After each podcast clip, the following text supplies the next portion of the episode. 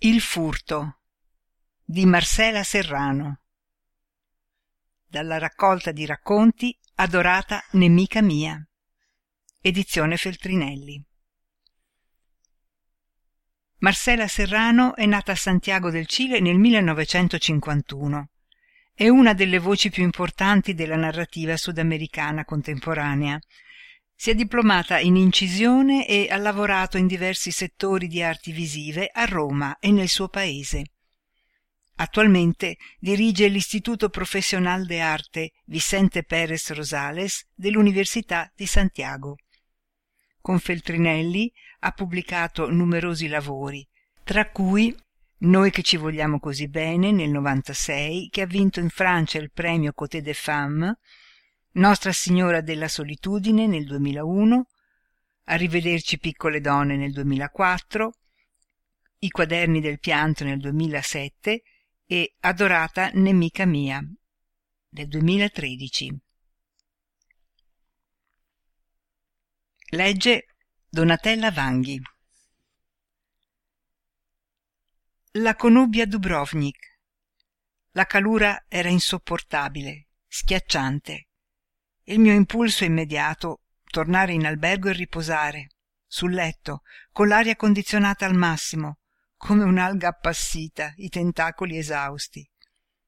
I raggi di quel sole mi scioglievano ma l'ansia di rivedere la città che mi aveva stregata mi costrinse a volgere i passi verso il centro storico al di là delle chiese e delle mura le più belle del mondo. Al di là dei turisti e delle vie lastricate al di là della sontuosa Stradun. Accaldata com'ero, le anguste viuzze laterali con le loro interminabili scalinate parevano un invito. Presi a salire e a svoltare in strade sempre più strette che formavano un vero e proprio labirinto di pietra ed erba. Sfinita dalla calura e dalla salita, ripidissima, tanto che ormai potevo abbracciare tutta la città con lo sguardo, mi sedetti su una panchina fuori da una casa. Era così fresco lì, appoggiata a quel muro ricoperto di rampicanti e arbusti che si diramavano ai lati della porta d'ingresso. Mi accesi una sigaretta. La mia attenzione fu attratta da un paio di collane appese all'inferiata e, osservando meglio, mi accorsi che c'erano anche dei fazzolettini magnificamente ricamati, tutti quanti appesi come in un'esposizione. La porta era aperta, per cui decisi di entrare. Sul primo pianerottolo vidi un tavolino di legno e sopra, su piccoli manichini bianchi, facevano mostra di sé altre collane più bizzarre e originali, forse più eleganti di quelle appese all'inferiata. Capii che era un negozio, o meglio, la casa di qualcuno che vendeva quegli oggetti. Salii alcuni scalini e mi trovai nell'abitazione vera e propria. Sembrava aspettarmi, con la porta aperta. La sala era fresca e austera. Guardando il pavimento di pietra e i muri bianchi, così spessi, mi domandai quanto dovevano essere antichi. Tutto quello che mi circondava era vecchio, di secoli alcune panche disposte qua e là ricoperte da un tessuto granata fungevano da vetrina per i gioielli e ricami. Tutto aveva un aspetto immacolato. In quel momento apparve una donna immagino avesse sentito i miei passi. Era alta chiara con gli occhi azzurrissimi e i capelli candidi sciolti sulle spalle. Faceva onore alle donne slave forse le donne più belle del mondo europeo mi piacque immediatamente il suo collo lungo le dava un'aria così elegante. E l'abbronzatura mitigava la sua severità la pelle dorata dal vento e dal sole. Indossava una camicetta semplice e scollata e senza maniche. Pareva spensierata e anziana insieme senza contraddizione. Gli anni e la giovinezza riuscivano a convivere in lei. Pensai a un fiume o al mare a qualcosa di acquatico come se la sua anima fluttuasse lontano da lì. Mi salutò con gentilezza invitandomi ad entrare. Probabilmente il mio aspetto accaldato l'aveva impietosita tanto che mi offrì subito un bicchier d'acqua. Mentre bevevo cominciai a guardare i braccialetti le collane. Li toccavo chiedevo il prezzo finché vidi un paio di orecchini che scintillavano davanti a me come se mi stessero aspettando erano una meraviglia. Un brillantino a forma di sfera sul lobo dell'orecchio con tre fili sottili sempre di brillanti che pendevano. Piccoli minuscoli zampilli di luce. Affascinata li presi subito in mano. Non so che cosa me lo avesse suggerito ma era evidente che non erano nuovi. La donna m'invitò a provarli e mi portò uno specchio rimasi stupita da come solo avvicinandoli mi illuminassero il viso. Lei sorrise. Da dove arrivano? le domandai. Da dove sono usciti questi orecchini? Erano miei rispose. Si sono salvati da un furto. Un furto? Allora mi raccontò questa breve storia. Milka così si chiamava la donna vent'anni prima abitava a dubrovnik di fronte al mare lontano dalla starigrad in una villa grande e bellissima interamente circondata da cipressi. Il marito approfittando della fine del socialismo si era lanciato nel mercato immobiliare con l'aiuto di capitali croati provenienti da diverse parti del mondo diventando un importante imprenditore alberghiero. Non potevano avere figli e la loro vita di coppia nel decennio tra gli anni ottanta e novanta fu delirante. Milka usò proprio questa parola. E tutto grazie alla nuova libertà che si respirava ai soldi che giravano a certi lussi fino ad allora sconosciuti e alla quantità di conoscenti che ospitavano nella villa. Lei era una padrona di casa fantastica e ogni volta che organizzava delle cene amava paragonarsi a mrs dalloway ma intanto osservava gli invitati attraverso le palpebre socchiuse con il suo sguardo miope e sentiva una strana nostalgia. Seduta davanti al mobile da toeletta si guardava a lungo si vedeva bella ma c'era sempre qualcosa che la inquietava. Arrivò la guerra. Una domenica pomeriggio era sola nella grande villa seduta davanti al mobile da toeletta con lo sguardo fisso sullo specchio udì strani rumori provenienti dal giardino. Si affacciò alla finestra con prudenza e li vide. Un gruppo di soldati picchiava alla porta. Picchiavano forte ed erano i nemici. Si precipitò nella cabina armadio una stanzetta senza finestre a fianco della camera da letto e si nascose lì.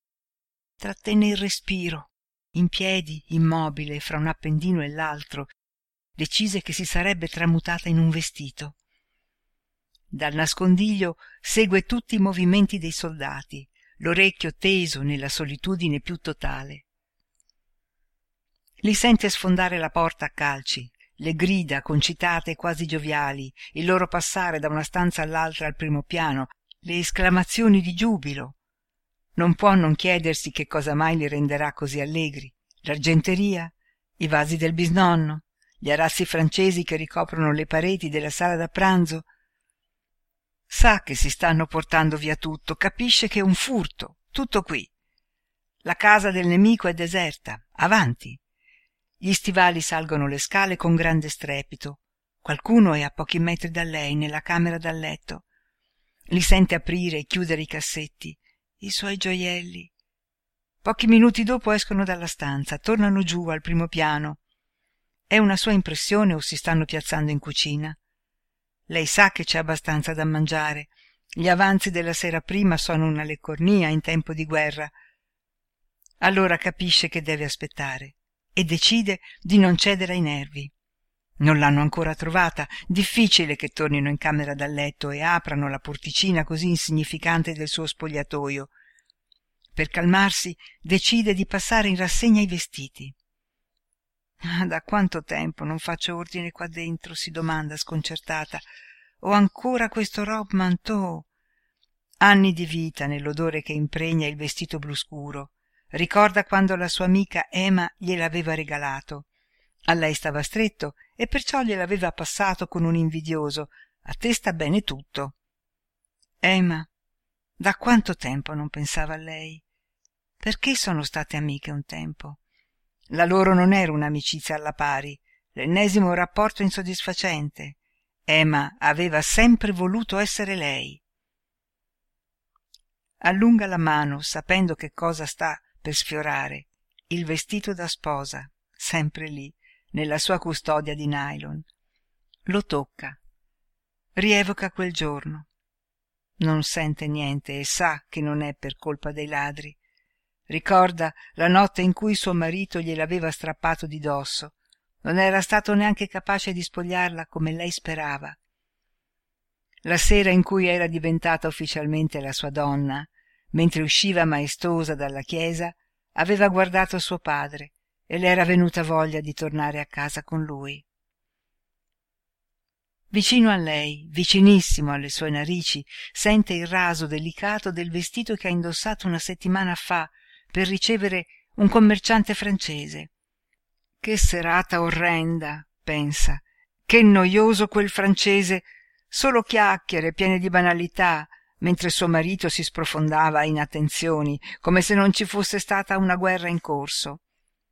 Desiderava soltanto andarsene a letto, ma avrebbe fatto una cattiva impressione. Invece aveva dovuto assistere al continuo svuotarsi dei bicchieri di vodka, lei che non beve alcol. E la moglie del commerciante, neanche una battuta interessante nell'arco di quella lunga serata. Non vuole più sentire quel profumo, all'improvviso le fa venire da vomitare. E rimane così, pigiata tra gli appendini, fino a quando sente che i soldati vanno via. Allora abbandona il suo nascondiglio. Ma prima ancora di entrare in salotto o in cucina per vedere il disastro che hanno lasciato tira fuori tutto quello che stava nella cabina armadio e comincia a infilare i vestiti in grandi borse di plastica. Scende le scale a fatica è molto carica caccia tutto in macchina e punta dritto verso quel posto dove raccolgono indumenti per i rifugiati consegna tutto torna alla villa cammina in mezzo al caos della cucina va in salotto e con un'occhiata si rende conto di tutto quello che si sono portati via. Va in camera da letto, prende il borsone di pelle che usava quando passava il fine settimana a casa dei suoi e ci infila dentro poche cose. Il minimo indispensabile. Poi si infila il soprabito e con calma scende le stesse scale per le quali pochi momenti prima erano scesi i ladri e subito dopo i suoi vestiti. Pensa alla sua amica Tania che abita nel cuore del centro storico, in un labirinto di pietra. Pensa che vuole vedere quello che non esiste. Pensa che non metterà mai più piede nella villa, mai più. E lo fa. Dopo che ho pagato e bevuto il suo ottimo caffè, Milka mi porge gli orecchini. Ma come hanno fatto a salvarsi gli orecchini? le domandai. Ah, quel giorno li avevo addosso risponde. Se li perdi non ti preoccupare. Hanno vissuto più del previsto.